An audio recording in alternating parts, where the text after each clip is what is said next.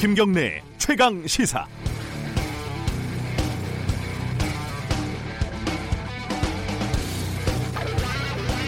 손혜원 의원이 더불어민주당을 탈당했습니다. 검찰 수사를 통해서 진실을 밝히고 당에 돌아가겠다는 겁니다. 자유한국당은 영부인까지 거론하며 권력형 비리라고 주장하고 있습니다. 난리가 난 겁니다. 그런데 이 와중에 재판 청탁 의혹을 받는 서영교 의원은 어디론가 사라졌습니다. 민주당 홍영표 원내대표는 관행이라고 대수롭지 않은 것처럼 얘기했고 민주당 윤호중 사무총장은 위법으로 보지 않는다고 말했습니다. 그래놓고 이번 일을 계기로 사법개혁에 박차를 가하겠다는 논리도 없고 영혼도 없는 말만 되풀이합니다. 손혜원 의원에 대해서 목소리를 높이고 있는 자유한국당도 서영교 의원에 대해서는 이상하리 많지 소극적입니다. 재판 청탁에 대해서만큼은 여야 모두 자유로울 수 없다는 뜻이겠죠.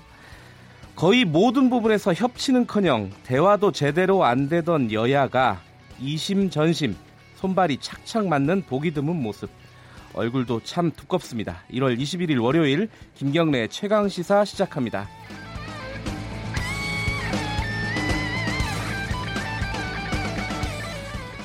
네, 오늘 주요 뉴스 브리핑부터 가겠습니다. 고발 뉴스 민동기 기자 나와 있습니다. 안녕하세요. 안녕하십니까. 북미 정상회담 장소 장소는 아직 안 나왔죠? 아직 발표는 안 됐습니다. 그죠? 네. 네, 일정만 살짝 나온 거죠? 그렇습니다. 예. 트럼프 대통령이 2차 북미 정상회담에 대해서 2월 말에 하기로 합의를 했고 장소는 한 나라로 정했다. 추후 발표할 것이다. 이렇게 얘기를 했습니다. 네. 뭐 사실상 의견 일치를 봤다는 것으로 해석이 되고 있는데 네. 근데 왜 발표를 늦췄는가가 관심인데요. 그러니까요. 두 가지 해석이 나오고 있습니다. 김영철 부위원장이 평양으로 돌아가서 김정은 위원장에게 최종 재가를 받을 때까지 기다리는 것이다. 이런 분석이 하나 있고요. 음, 네. 다른 하나는 지금 스웨덴에서 북미 간 실무 협상이 진행 중인데 이 협상 결과를 지켜본 다음에 날짜와 장소를 최종 확정할 가능성 이게 거론이 되고 있습니다. 네. 언론들은요 계속해서 정상회담 개최지를 베트남 하노이나 다낭으로 이렇게 굳혀가는 그런 분위기입니다. 언론들이 굳혀가는군요. 그렇습니다. 조만간 나오겠죠. 네. 자, 그 제가 오프닝에도 말씀드렸는데 손혜원 의원이 탈당을 했고 SBS를 상대로 고소를 하겠다 이렇게 어제 밝혔죠. 그렇습니다. 당에 더 이상 부담을 주지 않기 위해 당적을 내려놓겠다고 했고요. 검찰 수사에서 0.001%라도 투기와 음. 관련이 있다는 사실이 밝혀지면 의원직 내려놓겠다고 했습니다. 소속 상임위인 문화체육관광위원회에서도 떠나 있겠다고 했는데요. 지금 간사죠. 그렇습니다. SBS에 대해서는 허위사실 유포와 명예훼손으로 고소하겠다고 밝혔고요. SBS뿐만이 아니라 허위 기사를 쓴 기자들 허위 사실 유포로 모두 고소하겠다고 밝혔습니다. 네. 원래 그 지난 17일 탈당 의사를 밝혔다고 그래요. 근데 이제 당 지도부가 만류한 것으로 전해지고 있는데요. 아, 내부적으로 좀 밝혔었다. 그렇습니다. 예. 근데 주말을 거치면서도 파문이 수그러들지 않으니까 결국 음. 탈당을 선택을 한 것으로 보입니다. 네. 야당은 손 의원 기자회견을 변명으로 규정을 하고 국정조사를 요구를 했습니다. 네. 이제 공이 검찰로 넘어간 그런 상태인데요. 검찰 수사 핵심은 예, 손 의원이 등록 문화재로 지정될지 사전에 알고 부동산을 매입을 했는가, 네. 그리고 해당 지역이 등록문화재로 지정이 되도록 문화재청 등의 영향력을 행사했는가, 이 여부를 가리는 것이 될 것으로 보입니다. 이 사안이 검찰 수사를 해야 되는 사안인지는 저는 솔직히 잘 모르겠어요. 이게 어, 어떤 의혹을 제기하고 해명을 하고 이러면 사실 되는 문제이지 않을까라는 생각이 들어요. 그렇습니다. 뭔가 뭐 돈이 오간 것도 아니고 네. 아직까지 무슨 정치적인 압력이라든가 이런 게 있었던 거 또 나온 것도 없어요, 사실. 그렇습니다. 그렇고 오프닝에서도 말씀을 하셨지만 사실 더 심각한 건 재판 민원 청탁 그 부분인데 어, 그 부분에 대해서는 오히려 네. 잠잠합니다. 해시태그가 갈- 달리겠네요. 그렇습니다. 그렇다면 서영교는 네. 뭐 이런 거요. 박병대 전 대법관 새로운 의혹이 나왔네요.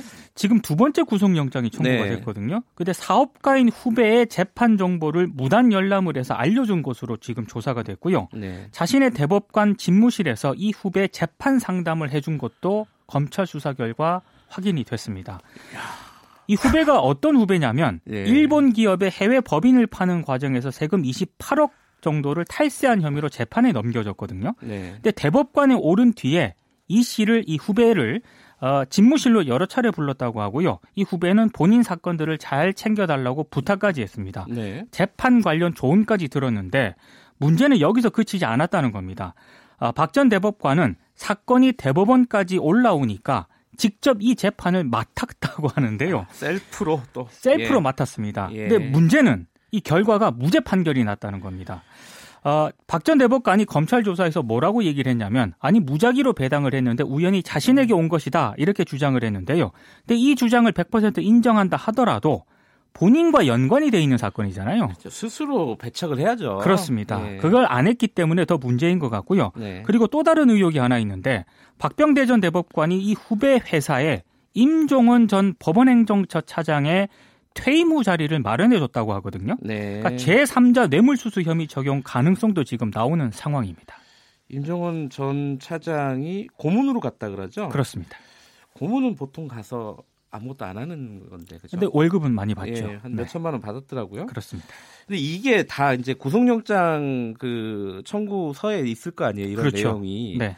근데 이거보다 더 공신력이 있는 게 공소장 아니겠습니까? 그렇습니다. 네. 공소장에 나온 게 그 서영교 의원에 대한 혐의인데 그건 못 믿겠다는 거고 이런 거는 또 다 보통 믿더라고요. 그렇습니다.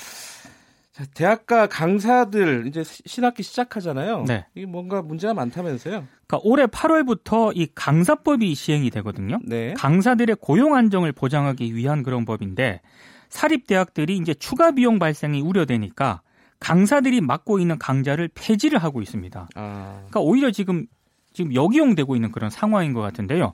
예. 지금까지 추정되는 인원만 동아대가 410명, 대구대가 200명, 영남대가 150명 정도 된다고 150명 정도 된다고 하는데요. 예. 다른 일부 대학들은 강사를 겸임 교원으로 대체하는 움직임마저 보이고 있습니다. 이 강사법이 음. 무슨 내용이냐면 네. 강사에게 1년 이상 3년까지 재임용을 보장을 하도록 되어 있고요. 퇴직금과 4대 보험 적용 그리고 방학 중에도 계약한 액수의 임금을 주도록 규정을 하고 있습니다. 음. 2010년 조선대 시간 강사로 일했던 서정민 씨가 네. 열악한 처우를 호소하면서 스스로 스스로 목숨을 끊었는데 이걸 계기로 만들어진 게 강사법이거든요. 네. 문제는 대학들이 강사를 줄이기 위해서 꼼수를 부리고 있다는 건데요. 음. 두 명의 강사가 수업을 하던 것을 한 명의 강사에게 몰아주기를 한다거나 네. 아니면 강좌를 통합을 해서 200명 이상 대형 강의 늘리는 등의 꼼수를 동원을 하고 있다는 겁니다. 네. 아, 비정규 교수 노조가요. 어, 이런 식으로 가면은 지금 시, 전국의 시간 강사 20, 30% 정도가 대량 해직의 위기에 놓일 수 있다라고 우려를 하고 있는데요. 네. 교육부가 사태 해결에 나서줄 것을 촉구를 하고 있습니다. 그러니까 강사들 그 어떤 고용 안정을 위해서 그 월급 좀 올려주고 너무 적게 받았잖아요. 아 그렇죠. 그죠. 그런 부분들을 조금 더 잘해주려고 했더니 가, 대학에서 오히려 잘라버리고 있다. 그렇습니다. 뭐 이런 거네요. 네.